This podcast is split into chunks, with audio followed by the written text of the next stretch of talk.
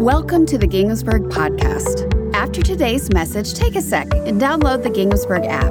It's the best way to find out about and engage with what's happening at Ginghamsburg. We hope the following message helps you activate your faith and take the next step with your journey with Jesus. Good morning, everyone. Today was Isabel's first Sunday leading. Let's give God some praise for her leadership today. Thank you, Jesus. Hey, thanks for coming out and welcome to those worshiping with us online. My name is Dennis, and today we wrap up our three week teaching series entitled Life in the Slow Lane. And I pray that it's been a blessing to you. In fact, we have heard back from many of you throughout the last couple weeks how this has met a felt need. And so I just want to thank the whole team and all the work to make this series what it's been of course, with the anointing of the Holy Spirit. Now, if you missed any of these teachings, I want to invite you to go back to our YouTube channel and you can uh, catch up and continue to grow as we learn what it means to work and what it means to rest in God.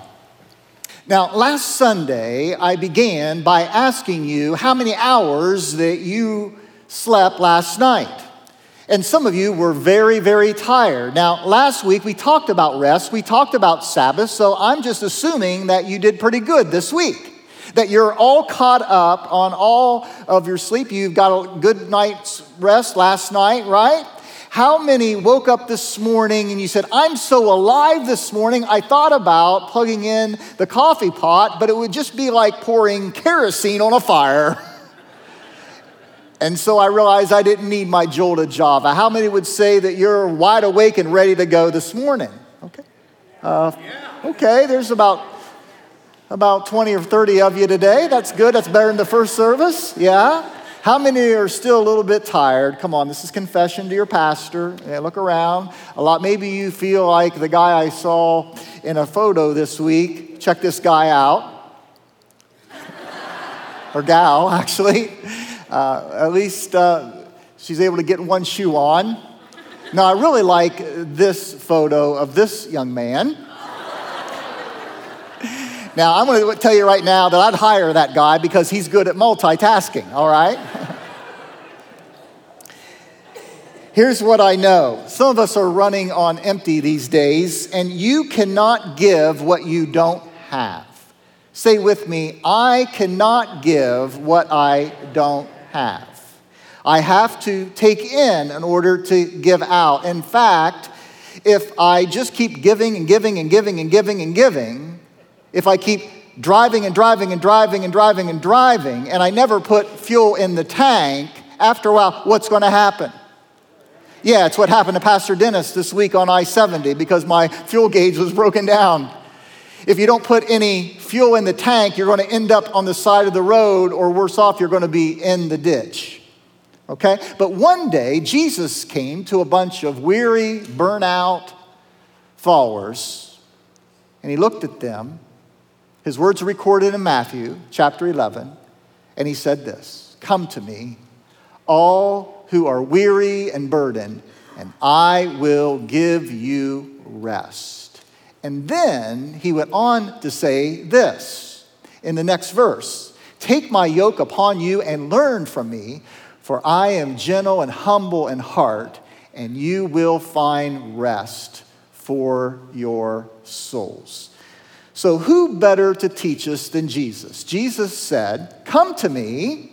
And Jesus said, Learn from me. Come, learn. Jesus is our Savior, Jesus is our Lord, Jesus is also our teacher and our example.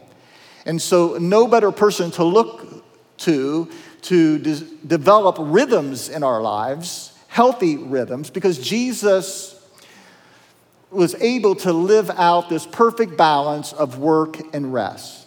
Pastor Rick Warren of Saddleback Church several years ago gave me three little phrases. He said, when you look at Jesus' life, especially in the last three years, we see how he lived out this work and rest. And he lived out these three ways to avoid burnout. And that is divert daily, withdraw weekly, abandon annually. And so over the last few years, I've been trying to practice this. And I want to encourage you write those three phrases down divert daily, withdraw weekly, abandon annually. Meaning that each one of us makes a decision of how we're going to handle our time. All of us have the same amount of time in our lives, in our day. And so we are encouraged to divert daily. We go through the day giving, putting out, serving, and yet, as we do that, there are times that we need to take in to refuel, right? Again, if we're always giving, giving, giving, we're going to run out of gas. And so let us find, even in a day, as we are giving, as we are working, moments where we can have little refreshers, where we can have mini Sabbaths. It may be simply taking a walk during your lunch hour where you get your mind off of what you've done in the morning, what you're going to do in the afternoon. Maybe it is uh, reading a book. Maybe if you're able, taking a little mini nap, a little power nap. Maybe it's uh, walking the dog when you get home, where you just kind of unwind that way. Maybe it's at night after a very busy day there's a television series that you really enjoy, and it's a way just to kind of escape where you find life. Because all of life is about giving, but it's also about receiving. What is it that refuels your soul? Find ways throughout the day, in the midst of working, in the midst of serving, where you take in, even if it's for a few moments, divert daily. Secondly, we are to withdraw weekly. And that's that principle of Sabbath. That's what we talked about last week, that we are commanded actually. That we are to remember the Sabbath day and keep it holy. That we are to work when we're at work, but then we are also to take a day where we unplug the treadmill, where we detach, where we rest, and where we are refreshed. Deuteronomy chapter 31, that we referred to two weeks ago, said, On the seventh day, God rested and was refreshed. And so weekly, we take a day other than the other days in which we rest. And third, annually, we abandon. Carve out one week, maybe two, where you just kind of escape, that you just do something different. You, you learn a new trade you study something new, or you go somewhere to the mountains, to the beach, or wherever it might be. Jesus practiced this. Of course, early in his ministry, he withdrew to the wilderness, but then we also see times where he escaped to the mountains, which we will look at here in a little bit. Now, as we think about diverting daily, withdrawing weekly, abandoning annually, some of you saying, Yeah, that sounds good, Pastor. I wish I could have that kind of rhythm in my life. I wish I could have that kind of schedule, but it's easy maybe you to say, but I'm a mother. I can't just do those things. I'm a father. I've got responsibilities. Let me remind you of a woman by the name of Susanna Wesley. Susanna Wesley is the mother of Methodism, the mother of John and Charles Wesley. Did you know that Susanna Wesley had 19 children? and at one point, she had 11 in the home. You talk about a busy household, right? And yet, Susanna Wesley had a wonderful practice. She made quiet time with the Lord a priority. When she could not leave the home because of her duties with the children, she would find a quiet corner of the manse or the parsonage where she would sit down and she would literally take her apron and put it overhead. Can you see this image? To create a little inner sanctuary where it just be her and the Lord. And she taught her kids when mom has that apron over her head, this was quiet time. This was the time she was speaking to the Lord. This was the time of saying the Lord's Prayer, and she was not disturbed. And the kids quickly learned this from their mother. Sisters and brothers, if we're not careful, workaholism can lead to a premature death. In fact, that's just not from Pastor Dennis. That's the Bible story. Acts chapter 20. If you have your Bibles, turn to Acts chapter 20. We see the Apostle Paul is preaching in Greece, And he is getting ready to leave the city that he's in. And so he's just pouring out his heart. He has so much to teach them, so much to say to them, that he wants to make sure that he gets it all in. And so he preaches really long. He preaches into the night. And the sermon, Luke actually says this, goes on and on. Can any of you identify with that? Have you ever had a preacher go on and on and on, and Pastor Dennis is on and on and on and on, right? How many here love sermons that go on and on and on? I think I got a half best friend over there. That's one person, right? Rachel has told me once, Dennis, regarding my sermons, You've never preached a bad short sermon before. Let that sink in a little bit. The text goes, he spoke on and on and on. And there was a young man named Eutychus who was sitting in the upstairs windowsill. I love that image. I can see one of our teens of all the places in the worship center they'd be sitting would be in the windowsill. Probably one of the best places to sit, actually, if it was hot especially if this was upstairs, because that's where the breeze would be. And he's perhaps straddling the windowsill. And the Bible says, as Paul preached on and on, Eutychus got very sleepy. How many have heard this story before? This is kind of a story that's newer. Others, you've, well, you know, there's a lot of good stories in this Bible. You got to read it. It's very interesting. He fell asleep. And the Bible says he fell asleep and he fell out of the window to the ground to his death. Let that be a re- warning to you. The only place that I know of a guy who fell asleep in church, and look what happened to him.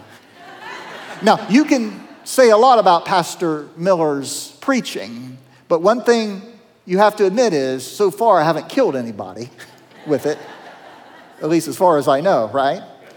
So I have good news and bad news about this awesome Bible story. The good news is that Paul went down and he prayed, and Eutychus was raised from the dead. He came back to life. That's the good news. The bad news is that it says that Paul went back into the room and he continued to preach all the way to morning, as if maybe he didn't get the picture, right?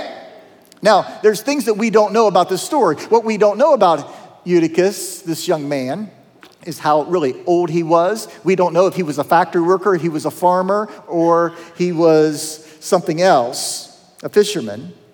We don't know if he was a college student that had been putting in a lot of all nighters or not studying. We don't know if he was a young dad who was staying up late because he was changing diapers or perhaps helping with feeding. We just don't know. But what we do know is that his tiredness killed him. We do know that. There's a mindset that we need to adopt. Help us, Jesus. Help us, Jesus. I will live slower so I can live longer. Or, in the words of the Shakespeare wannabe, better to have loafed and lost than never to have loafed at all. Jesus said, Come to me. Jesus said, Learn from me. Jesus is the model. So let's look at Jesus. How should we balance busyness and rest? How, if we're a type A personality, always on the go, always got to be doing something, how do we continue to be effective, but then also lead a life that will refuel us and refresh us? Look at Mark chapter 6, verse 31 says this Because so many people were coming and going, they did not have even chance to eat. He said to them, Come with me by yourself to a quiet place and get some rest. And so when we look at that, we remember the story where people were flocking, the multitudes to Jesus. So many needs, so many people need to be fed, so many people need to be healed. But Jesus took a moment and he said to his disciples, Now, I want you to come apart lest you come apart. I want you to come with me. We're going to get away from all the multitudes for a moment and we're going to get some rest. If anyone had a reason to be a workaholic, I mean, Jesus was saving the world, right? It would have been Jesus. Think about the ego story that one could have. All these people needing his attention. Give me, give me, give me. I need, I need, I need. Would have been Jesus. Look, another passage, Mark chapter 1, verse 35. We read this In the morning, while it was still dark, Jesus got up and went to a deserted place. And he prayed. Simon and his companions hunted for him. When they found him, they exclaimed, Everyone is looking for you. So you get the picture? There's all this need all around. People are looking for Jesus, they can't find him. He's off with the Father praying. Finally, Peter sees him and said, Where you've been? Why don't you have your cell phone on? I've been texting you for hours. Don't you know there's some need here? People are saying they need you. Don't you care? Have you heard that before? There are people that give you life, and there are people that take life from you. You know what I'm talking about? You ever been around a person and you can't get enough of them? Every time that you're around them, you're energized, you're refreshed, you're renewed. You want to spend more time with them. But there are other people, they walk into the room, you're wanting to walk the other way. Now, you never say that because you're a sanctified believer, right? but you just know it's going to be life draining. Jesus had those kind of people too. One older movie that has uh, really touched me over the years is the old movie starring Bill Murray called What About Bob? Bob was a person in need and he found couns- counseling and he just clinged on to the counseling. And this whole movie, if you watch it, is a spiral into insanity for the counselor. Check this scene out as he follows the counselor. Well, then let's have a little talk.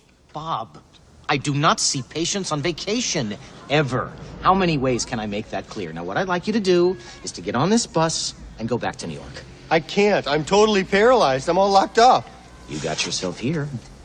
Barely. Well, Getting back will be therapeutic. But can't we just have a little talk? Bob, you are testing my patience. Come on, I've come so far. Bob. I'm baby stepping. I'm, I'm doing the work. I'm baby stepping. I'm not a slacker. Listen to me. Check Listen. it out. Look at I'm in really bad shape. Come on, please, Bob. please. Bob. Give me, give me, give me. I need, I Bob, need, I need, I need. Bob. Give me, give okay, me, okay. please. All right, all right, please. all right.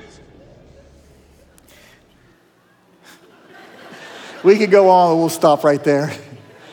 I want, I want, I want, I need, I need, I need. Give me, give me, give me. There are people in our lives that drain us. Jesus had those people too. But Jesus said, I'm not going to live my life that way. Jesus said no to 24 7 nonstop accessibility. Now, this may be a big wake up call for some of us here today. Because the reason why some of us struggle with saying no is because we think that we would be unloving. If we really cared, and some people are very good at manipulating guilt. If you really cared about me, don't you love Jesus? Now, I said Jesus is the model. This is, this is a take home here, gang. This might be an aha moment. Jesus was the incarnation of love in human form. No greater person than Jesus, according to our faith. And yet, Jesus, at times, said no to people in order to say yes to the Heavenly Father. Jesus, at times, now, Jesus saved the world. I had to say to one of our pastoral care pastors when I served years ago at another church, What cross did you die on? There's only one Messiah, and that's Jesus. And His grace is sufficient. You don't have to be a martyr, that's not your calling. Jesus is enough. And Jesus said no at times in order to say yes to something greater. I think sometimes we wear this martyrdom on our sleeve as if fatigue is next to godliness. Listen, I said a couple weeks ago the surest way not to give 100% is to try to do it all the time. You're no good if your car is broken down on the side of the road, you're not going to go very far. Yet I remember the story of a grumpy pastor who was preaching to his congregation on his dedication, trying to spur the other people on, saying they need to be more committed. And he said, You know, I never take a day off because the devil never takes a day off. And one person in the congregation shouted out, well, That's because the devil's a loser. Don't be like him. That went right over his head. And so boastfully said, I just want you to know that I'm so committed, I haven't taken a vacation in 10 years. And someone else said, Yeah, we can tell. Nobody wants to be around you.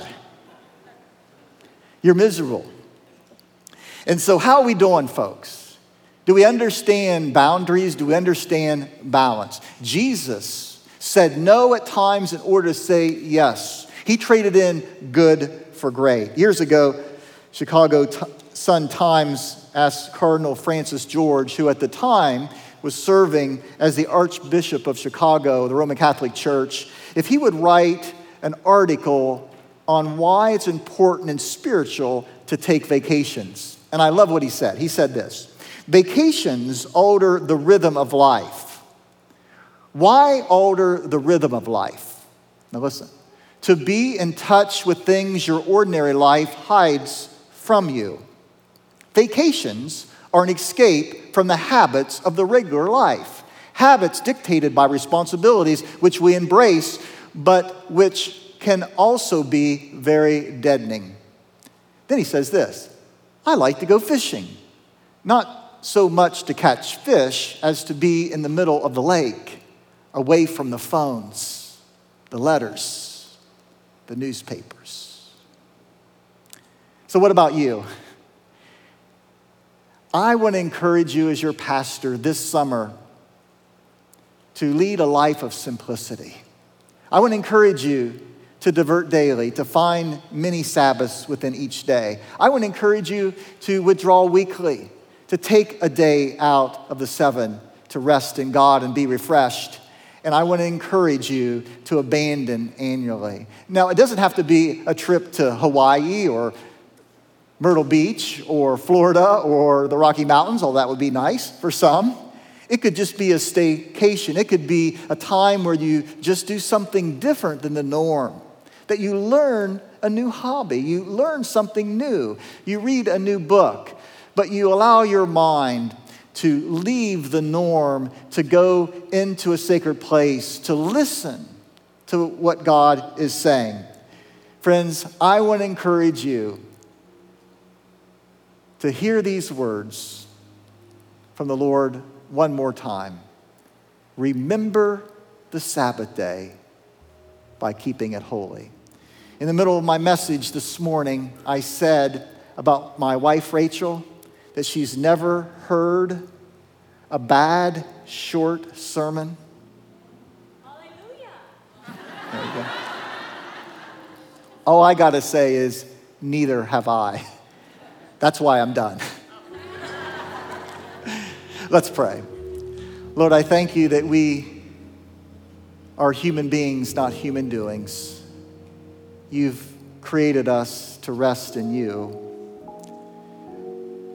I thank you that you're doing a pretty good job holding the universe together. That we don't have to have the weight of the world on our shoulders. And so we release all those burdens to you and we rest in your love today. Fill us with hope that we might truly be a light and a caregiver in Jesus' name to the world. For that's what we pray. We pray it in Jesus' name. Amen. Amen.